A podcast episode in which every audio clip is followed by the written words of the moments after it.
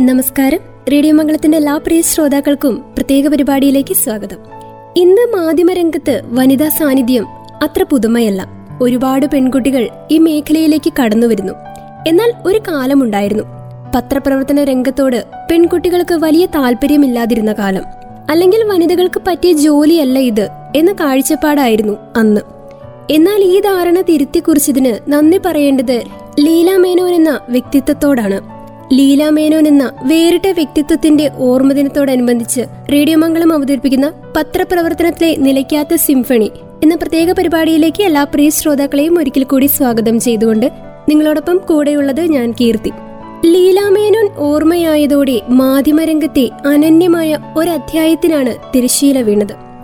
അർബുദത്തെയും വൈദവ്യത്തെയും പക്ഷാഘാതത്തെയും ഹൃദയരോഗത്തെയുമെല്ലാം ചെറുത്തു നിർത്തിക്കൊണ്ട് അവർ ഇന്ത്യൻ പത്രപ്രവർത്തന രംഗത്ത് തന്നെ തന്റേതായ ധീരോദാത്തമായൊരു അധ്യായം എഴുതി ചേർത്തു.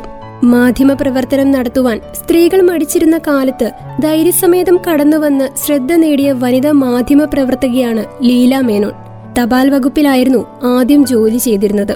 കേരളത്തിലെ ആദ്യ വനിതാ ടെലിഗ്രാഫ് ഓഫീസർ എന്നതിനെക്കുറിച്ചുള്ള പ്രേമ വിശ്വനാഥന്റെ ലേഖനം കണ്ട് ആവേശത്തിലായ ലീല എങ്ങനെ പത്രപ്രവർത്തകയാകാമെന്ന് അന്വേഷിച്ചുകൊണ്ട് പത്രപ്രവർത്തന കോഴ്സ് പഠിക്കുകയായിരുന്നു. നാൽപ്പതാം വയസ്സിലാണ് ലീല മേനോൻ പത്രപ്രവർത്തനത്തിലേക്ക് ഇറങ്ങിയത്. ഗോൾഡ് മെഡൽ നേടി മാധ്യമ പഠനം പൂർത്തിയാക്കിയായിരുന്നു മാധ്യമ പ്രവർത്തന രംഗത്തേക്കുള്ള അവരുടെ വരവ്. ആയിരത്തി തൊള്ളായിരത്തി മുപ്പത്തിരണ്ടിൽ എറണാകുളം വെങ്ങോല തുമ്മാരക്കുടി വീട്ടിൽ പാലക്കോട്ട് നീലകണ്ഠൻ കർത്തയുടെയും ജാനകി അമ്മയുടെയും മകളായി പിറന്നു. Vengola primary school Perumbavoor English school Hyderabad Nizam college എന്നിവിടങ്ങളിലായിരുന്നു വിദ്യാഭ്യാസം. ആയിരത്തി തൊള്ളായിരത്തി നാൽപ്പത്തി എട്ടിൽ പതിനേഴാം വയസ്സിൽ പോസ്റ്റ് ഓഫീസിൽ ടെലിഗ്രാഫറായി ജോലി ചെയ്തു. ആദ്യം ഹൈദരാബാദിലും പിന്നീട് കൊച്ചിയിലുമായിരുന്നു നിയമനം. പിന്നീട് ആയിരത്തി തൊള്ളായിരത്തി എഴുപത്തി എട്ടിലാണ് ഇന്ത്യൻ എക്സ്പ്രസ് ദില്ലി ബ്യൂറോയിൽ സബ് എഡിറ്ററായി ജോലിയിൽ പ്രവേശിക്കുന്നത്. പിൻകാലത്ത് ഇന്ത്യൻ എക്സ്പ്രസിന്റെ കൊച്ചി കോഴിക്കോട് ബ്യൂറോകളിലും പ്രവർത്തിച്ചു. ജന്മഭൂമി പത്രത്തിന്റെ എഡിറ്ററുമായിരുന്നു. Kerala Mid Day Time Corporate Today എന്നിവയിലും എഡിറ്ററായിരുന്നു ഔട്ട്ലുക്ക് ദ ഹിന്ദു വനിത മലയാളം മുതലായവയിൽ കോളമിസ്റ്റ് ആയിരുന്നു. ഹൃദയപൂർവം നിലയ്ക്കാത്ത സിംഫണി എന്നിവ ലീലാമേനോന്റെ കൃതികളാണ്. ഭർത്താവ് പരേതനായ മുണ്ടിയെടുത്ത് മേജർ ഭാസ്കര മേനോൻ. ഇന്ത്യൻ മാധ്യമ മേഖലയിൽ മറ്റൊരു സ്ത്രീക്കും കഴിയാത്ത നേട്ടങ്ങളുടെ ഉടമയായിരുന്നു ലീല. ലീല മേനോന്റെ വാർത്തകൾ രാജ്യാന്തര തലത്തിൽ ശ്രദ്ധിക്കപ്പെട്ടു.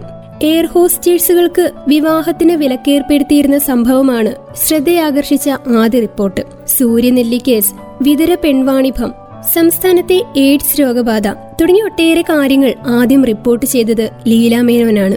ഹൃദ്രോഗവും പക്ഷാഘാതവും പിന്നീട് അർബുദവും ആരോഗ്യ വ്യവസ്ഥയെ ബാധിച്ചെങ്കിലും ലീല തളർന്നില്ല. വൈദ്യശാസ്ത്രം ആറുമാസത്തെ ആയുസ് പറഞ്ഞപ്പോൾ മരിക്കുവാൻ സമയമായിട്ടില്ലെന്നും ഇനിയും ഏറെ ചെയ്യാനുമുണ്ടെന്നും പറഞ്ഞ് ജീവിതം തുടർന്നു പോന്നു. ബംഗാൾ ഗസറ്റിന്റെ കാലം മുതൽ രണ്ടേകാൽ നൂറ്റാണ്ട് നീളുന്ന ഇന്ത്യൻ പത്രപ്രവർത്തനത്തിന്റെ ചരിത്രത്തിൽ വനിതകൾ വളരെ കുറവാണ്. ഇതിന് ചെറിയ തോതിലെങ്കിലും മാറ്റം വന്നത് വളരെ കാലം കഴിഞ്ഞാണ്. വെല്ലുവിളികൾ നിറഞ്ഞ പത്രപ്രവർത്തന രംഗം പല കാരണങ്ങളാൽ വനിതകൾക്ക് ചേർന്നതല്ലെന്ന ധാരണയെ കടപുഴക്കി എറിഞ്ഞത് ലീലാമേനോൻ എന്ന ധീര വനിതയായിരുന്നുവെന്ന് നിസ്സംശയം നമുക്ക് പറയാം. ലീലാമേനോന് മുൻപും പിൻപുമായി പത്രപ്രവർത്തന രംഗത്തിൽ വ്യക്തിമുദ്ര പതിപ്പിച്ച വനിതകൾ വേറെയുണ്ടെങ്കിലും മാധ്യമ വനിത എന്ന വിശേഷണത്തിന് അർഹത നേടിയവർ ഇതെന്നു തന്നെ പറയാം. പത്രപ്രവർത്തകയായിരുന്ന നാല് പതിറ്റാണ്ടിനിടെ ആരോഗ്യം ക്ഷയിച്ച് അവസാന കാലത്തെ ചില മാസങ്ങൾ ഒഴികെ വാർത്തകളുടെ ലോകത്ത് ജീവിക്കുവാൻ കഴിഞ്ഞ അപൂർവ വനിതയായിരുന്നു ലീലാമേനോൻ. പെരുമ്പാവൂരിനടുത്തെ വെങ്ങോല എന്ന ഗ്രാമത്തിൽ നിന്ന് പതിനെട്ടാമത്തെ വയസ്സിൽ സർക്കാർ ജോലി കിട്ടി ഹൈദരാബാദിലേക്ക് പോയ ലീല മഞ്ജരി എന്ന പെൺകുട്ടി. ലോകമറിയുന്ന ലീല മേനോൻ എന്ന പത്രപ്രവർത്തകയായതിനു പിന്നിൽ അപാരമായ ഇച്ഛാശക്തിയുടെയും അനീതികളോട് പൊരുത്തപ്പെടാനാവാത്ത ധാർമ്മിക ബോധത്തിന്റെയും പിൻബലങ്ങളുണ്ട്. നിലയ്ക്കാത്ത സിംഫണി എന്ന ആത്മകഥയിലൂടെ കടന്നു പോകുന്നവർക്ക് അതിന്റെ ഓരോ താളിലും ഇത് അനുഭവിച്ചറിയാനാകും. ഇന്ത്യയിൽ അന്വേഷണാത്മക പത്രപ്രവർത്തനത്തിന് തുടക്കം കുറിച്ചത് ഇല്ലസ്ട്രേഡ് വക്കീലിൽ നിന്ന് ഇന്ത്യൻ എക്സ്പ്രസിൽ നിന്ന് എത്തിയ അരുൺ ഷൂരിയാണെന്ന് പറയപ്പെടുന്നു. ഭഗൽപൂർ കണ്ണുകുത്തി പൊട്ടിക്കൽ കേസും എ ആർ ആന്തുലയുടെ സിമന്റ് കുംഭകോണവുമൊക്കെ പലരും ഉദാഹരണമായി ചൂണ്ടിക്കാട്ടാറുമുണ്ട്. എന്നാൽ അന്വേഷണാത്മക പത്രപ്രവർത്തനത്തിന് തുടക്കം കുറിച്ച വനിതയായിരുന്ന അന്വേഷണം ചെന്നെത്തുക ലീലാമേനോനിലായിരിക്കും എയർ ഹോസ്റ്റേഴ്സുമാർക്ക് ഏർപ്പെടുത്തിയിരുന്ന വിവാഹ വിലക്കിനെ കുറിച്ച് ലീലാമേനോൻ എഴുതി. ബി എം സിൻഹയുടെ പ്രോബ് മാസിക കവർ സ്റ്റോറിയായി പ്രസിദ്ധീകരിച്ച റിപ്പോർട്ടിൽ ഇതിന്റെ തുടക്കം ദർശിക്കാം. റിപ്പോർട്ടിന്റെ അടിസ്ഥാനത്തിൽ മാർഗരറ്റ് ആൽവ അഭിഭാഷകയായി സുപ്രീം കോടതിയിൽ വാദിച്ച കേസ് ജയിക്കുകയും എയർ ഹോസ്റ്റേഴ്സുമാരുടെ വിവാഹ വിലക്ക് നീങ്ങുകയും ചെയ്തു. ഇത് മഹത്തായ തുടക്കമായിരുന്നു. ഡൽഹി ഇന്ത്യൻ എക്സ്പ്രസിൽ നിന്ന് കൊച്ചി എഡിഷനിലേക്ക് വന്ന ലീല മേനോൻ ന്യൂസ് ഡെസ്കിലെ ജോലിക്ക് പകരം റിപ്പോർട്ടിംഗ് ചോദിച്ചു വാങ്ങുകയായിരുന്നു. പിന്നീടുണ്ടായത് അന്വേഷണാത്മക പത്രപ്രവർത്തന രംഗത്തെ വിസ്ഫോടനങ്ങളായിരുന്നു. ഖാലിസ്ഥാൻ ഭീകരരുടെ തലവൻ ഭിന്ദ്രൻവാലയെ സുവർണ ക്ഷേത്രത്തിൽ കടന്നു ചെന്ന് ഇന്റർവ്യൂ ചെയ്തതാണ് തവ്ലീൻ സിംഗിനെ പ്രശസ്തയാക്കിയത്. പുലിത്തലവൻ വേലുപിള്ള പ്രഭാകരനെ ജാഫ്നയിലെ ഒളിയിടത്തിൽ ചെന്നു കണ്ടത് ലീലാമേനോന്റെ ആത്മസുഹൃത്ത് കൂടിയായിരുന്ന അനിതയാണ്. ജീവൻ പണയം വെച്ച് ലീലാമേനോൻ എന്ന പത്രപ്രവർത്തക പുറത്തു കൊണ്ടുവന്ന സത്യങ്ങൾ നിരവധിയാണ്.